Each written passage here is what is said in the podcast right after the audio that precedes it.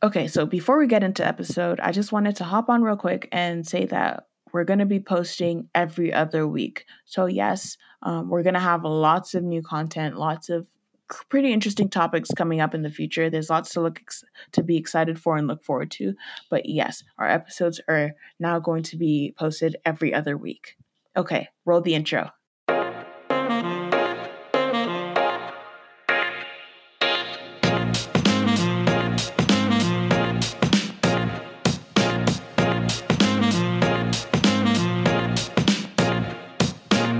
Hey everyone, welcome back to the podcast. I'm Daniela. And I'm Paula. So Paula, last week was your, not last week because we didn't post last week, but the week before was your debut. So how was that? How was life on the podcast? It was fun. It was interesting to kind of hear your perspective on things and then let everybody know mine. So yeah. And just, it was a good time. Talk about the quarantine.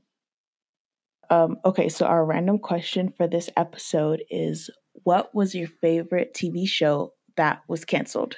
And do you wish it would make a comeback? Like, obviously it's Corona time, so we know that, you know, they can't be filming anything right now. But yeah, what's your answer? I liked Full House. I know it was a long time ago. And they had their, like, what's it called? They're like their thing, Fuller House, but so I guess they already had that. So I didn't like the remake, but Full House is okay. Some of the actors, you know, were a little problematic, but had some problems. The show was okay. The show must go on. For me, I would say a show that was canceled. I was so shocked when it was canceled too, but it's called Designated Survivor, and it's about, how do I describe it? It's basically this guy that was working in the White House. He was basically the last designated survivor. So something happened and the White House exploded and almost every single politician was tragically killed. And he was the last person, like the last on the list of people that were, you know, supposed to be the successor to become the president. And he becomes the president. And it just follows all the drama in his life that goes on with now being the president with like no politician background. Mm-hmm. Wait, I also liked Teen Wolf, but I never finished watching it. Okay, that's rude of you, first of all. How can you come up here and tell to Teen Wolf fan that you never finished Teen Wolf? Well, because disgraceful. It's not on Netflix, so when we were in Manchester, I tried my best, but I couldn't finish it. And then I had to keep on going on Daily Motion, and it was getting hard remembering where I was, so I just didn't finish it. Okay, first of all, so we know you're a fake fan, but that's fine.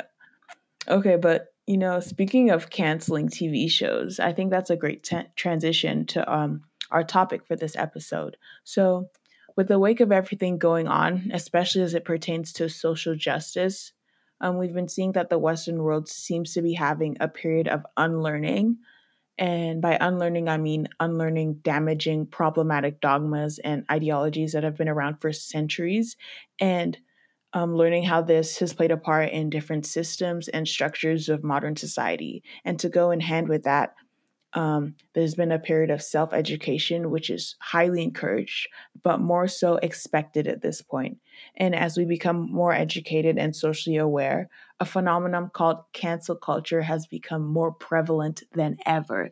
It was already pretty popular, yes, but especially in the past year, more specifically, like especially in the past couple months and couple weeks, we've been seeing more and more instances of almost every sector of society, from, you know, the online world with online personalities to media stars to even businesses and corporations being canceled. So Paula, give us a definition of cancel culture and explain the act of being canceled. All right. So when I was first introduced to cancel culture, I think it was around last year with, I believe it was the James Charles whole situation, and I was like, I did not know what to believe. But cancel culture, this is from Pop Culture Dictionary, refers to the popular practice of withdrawing support for, canceling public figures and companies after they have done or said something considered offensive.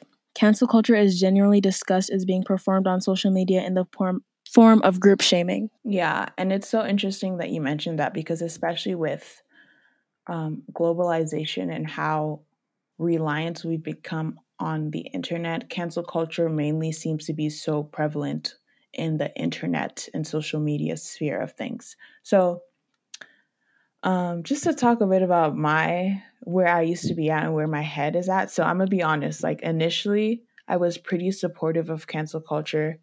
I personally would never go as far as, you know, being online and tweeting or DMing or leaving comments of, you know, hateful messages and death threats to people. Firstly, because that's just not my character, but also to be frank, like I don't have time for that. Like I'm busy. I got things to do. We have assignments to hand in, things to study for. I got to read my Bible. Like I got to go to work. University is not a joke. Like there's a lot to do. And just because it's a pandemic doesn't mean that all work, you know, stops.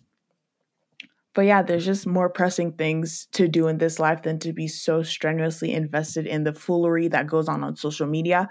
But when my siblings would update me on whatever was going on online, I would, or I just happened to see the situation myself where someone's being canceled. Like, I would just personally like read what went on, look at what they did, or maybe even gauge other people's reactions to it. And then I'd be like, okay, sure, makes sense. They deserve to be canceled. They did something messed up at some point in time, and now they deserve to reap the consequences. Like that seems to be almost kind of like the rule of life. Your actions and your words have consequences. And eventually, one day you're going to have to own up to these consequences, especially when you get caught. So, and especially when people bring these things up. So that's what cancel culture, I guess, is intended to do. It brings on a wrath of consequences and forces the perpetrator to confront what they did, whether they like it or not. But what I've come to realize is that there's a massive difference between confrontation and cancellation versus accountability. And that's where more of the extreme forms of cancel culture seem to have taken a left and deviated. Don't get me wrong. I'm 100% supportive of holding people accountable. Obviously, you can boycott businesses and you can choose who you want to support or no longer support. Like as a consumer, whether it be monetarily or content and media-wise, you have every right to choose who you want to support and who you want to give your time and energy to. And that's each individual's prerogative and honestly your moral duty to be fair and hold people in our society, especially when they have big platforms, to hold these people accountable. But I just think that there's a difference between accountability and some of the extreme forms of cancel culture that we've been seeing. What's your thoughts on that? My opinion on cancel culture is that when people make mistakes or do something where they're obviously in the wrong, they need to be held accountable. And especially if they're given such a big platform like a celebrity, an influencer, or a company, they need to be held accountable. But I feel like, so I agree with canceling to an extent, but I feel like an extreme level of canceling and telling somebody to go kill themselves is wrong. And people need to be, once they've been held accountable, they need to have room to grow from their mistakes. Yeah. And they can't grow from their mistakes if it's, how do I say this? If they're still getting these hateful messages. And I feel like if somebody makes a mistake, or not just a mistake, but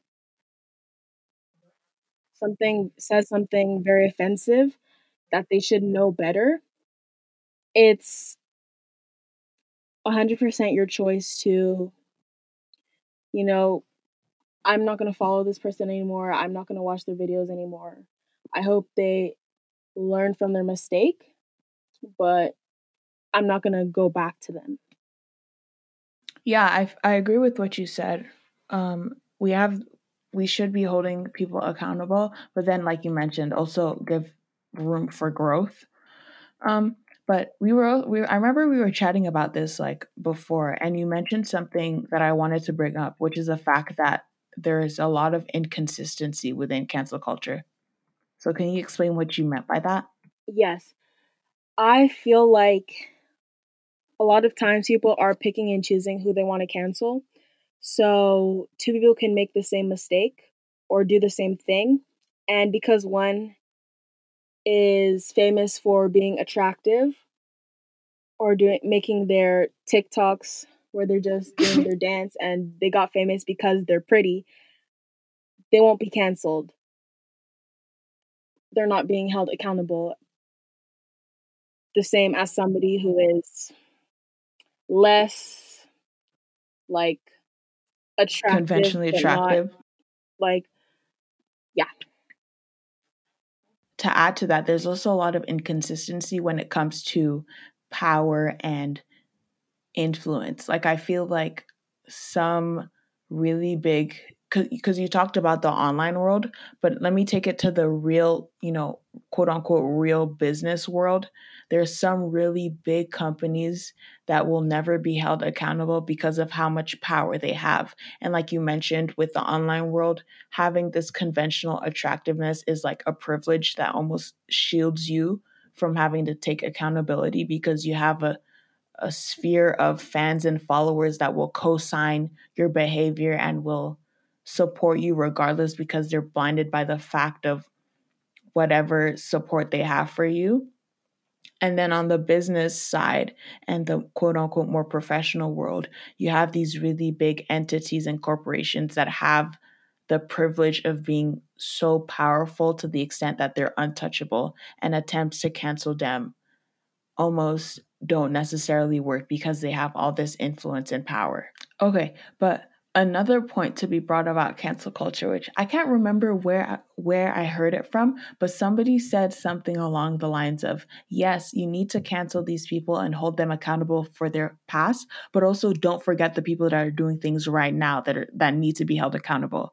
Like, especially within the social media world, like you were mentioning, there's a lot of people that are going as far as digging into people's past history, whether it be tweets, posts, or whatever, that have been around for 15 years ago, and bringing that forward to hold them accountable.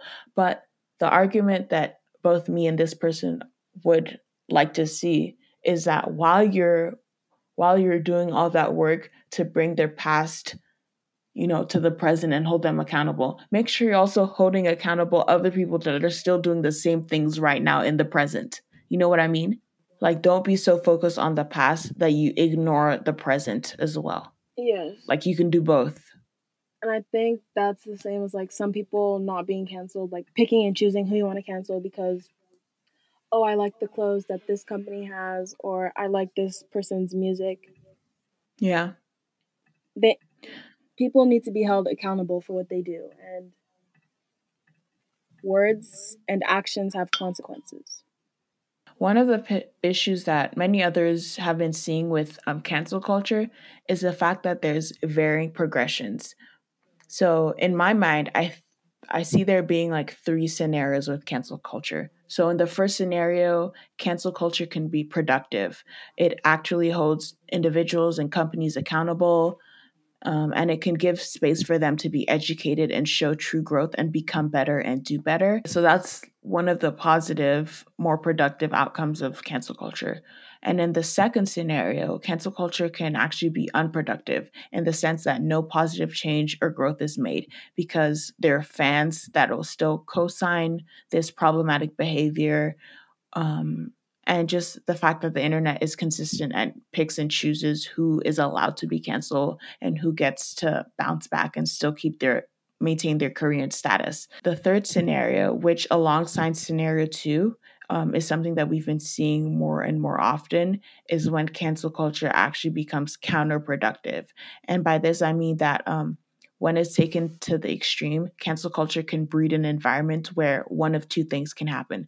So the first thing that can happen is when people are canceled, they'll rushingly upload 9 times out of 10, a very rushed, insincere apology video or apology statement that, for the most part, attempts to explain away or excuse their behavior rather than actually acknowledging the issue at hand and trying to rectify this issue.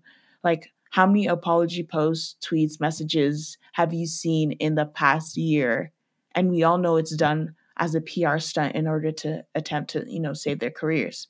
And I don't even have to give an example because I know you already were thinking of one just as I said this, right? The second thing that can happen is that in an attempt to be on the correct side of, the culture and the correct side of history, and to just escape being canceled, companies and other big influencer platforms will pander to the outrage community, or even worse, they'll make a statement of some or do some sort of action that literally nobody asked for. Like, nobody asked you to do this. And it always ends up creating even more controversy because these statements and actions often are tone deaf and insensitive. But in essence, this all serves as being counterproductive because now the headlines and all the attention goes on the apology videos and the tone deaf statements and all the controversy rather than addressing the true issue at hand and actually bringing positive change. When people are canceled, I can definitely picture a lot of rushed apologies where they're just there to save their career, honestly. It's not sincere. Yeah, it's insincere. Because they know that there's a huge mob. There's this huge mob mentality that's willing to take down their career and slander their life and destroy their being, honestly, and destroy their status. So out of fear, they post insincere apologies that excuse or try to explain away their behavior, or it just ends up being like something written by their PR to try to save their career. And you can tell it's not sincere, and that's because of the fear that cancel culture can breed. I'm going to use a connection. Like, let's say a parent tells you to apologize and you apologize. Obviously, there's no sincerity and you don't mean it when it's being yelled at you and told you like that. But also, you need to be held accountable for what you did, and you need to apologize and learn from what you did. Learn from it. Yeah, that's the most important part.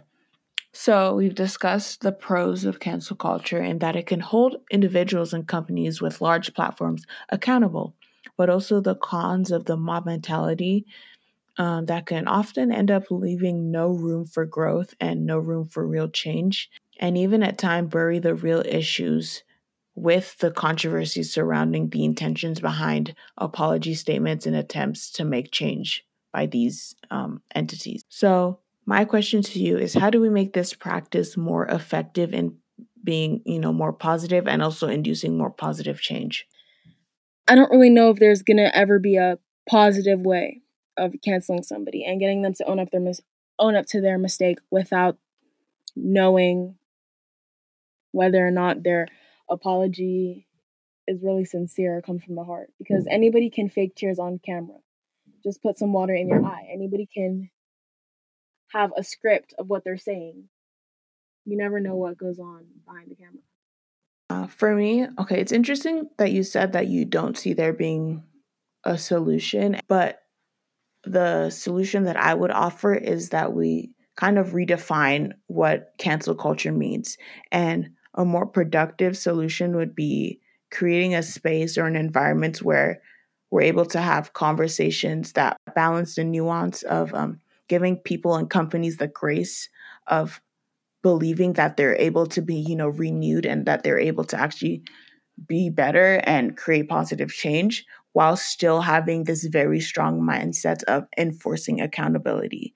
Like, I do believe we should be demanding that individuals and companies are held accountable and that they should have to address in some way, shape, or form the wrong that they did so they can actually address the wrong and show that they acknowledge that it's wrong.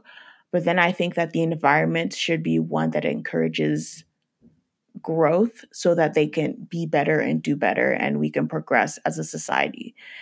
But then Then again, in cases where people and companies are just blatantly and willfully ignorant, like, I mean, blatantly and willfully expressing bigotry and ignorance, and more importantly, this is a repetitive behavior, despite, you know, any attempts of others trying to educate them, then I think there's only so much you can do at that point, you know? Mm-hmm. I definitely agree with that because, you know, the saying, forgive but don't forget. Once an action becomes repetitive, you really have to step back and think, you know, they're not learning from being canceled. They're not learning from quote unquote being canceled or being called out. Mm-hmm. At that point, there's realistically only so much you can do. Like, focus on your energy on something positive and keep your life pushing. Like, we got bigger fish to fry. Like, you can make more change by just leaving that situation and focusing on other situations where you can create change rather than focusing on an individual that refuses to change. So at that point, they just might have to be canceled and we just keep it pushing. For sure.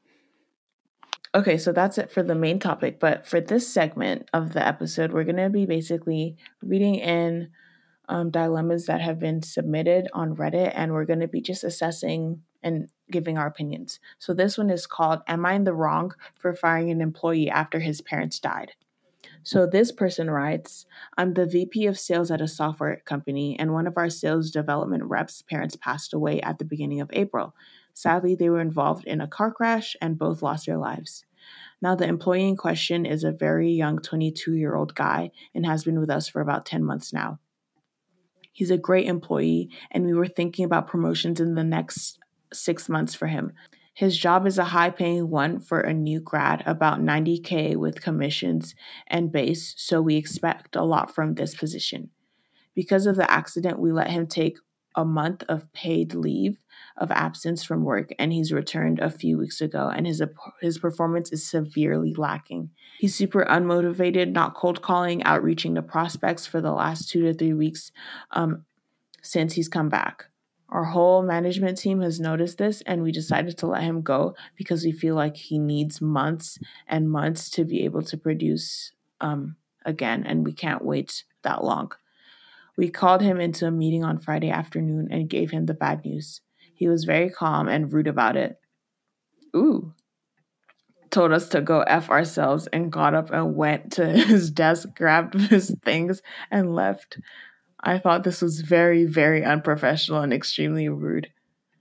Wow. I told my boyfriend about all of this, and he said, myself and the management team are a bunch of asses and pricks with no hearts. Am I in the wrong? Wow. What do you think, Paula? So I think he is in a high-paying, or whoever is in a high-paying job, but what happened to them was so, like, your parents dying is such, like, big thing in your life, and it has to really hurt. Yeah. So I think